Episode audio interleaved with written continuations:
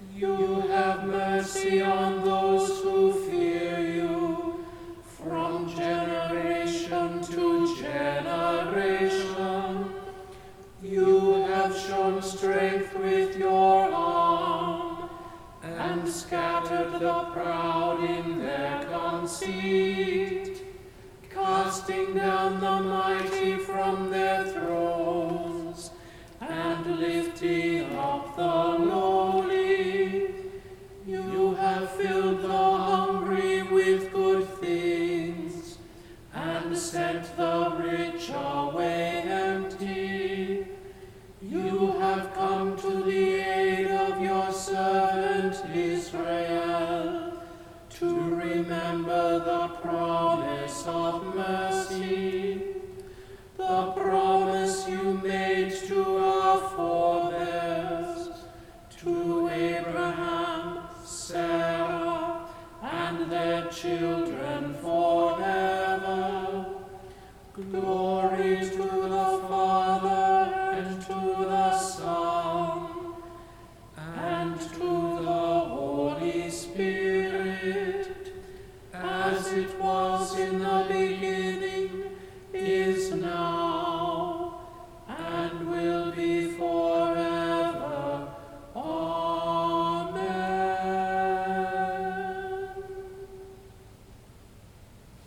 Let us pray. O God of light, your Spirit reveals and illumines your presence in creation.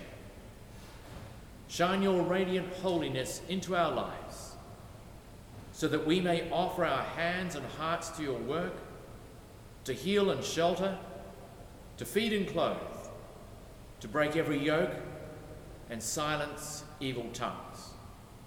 Amen. Amen.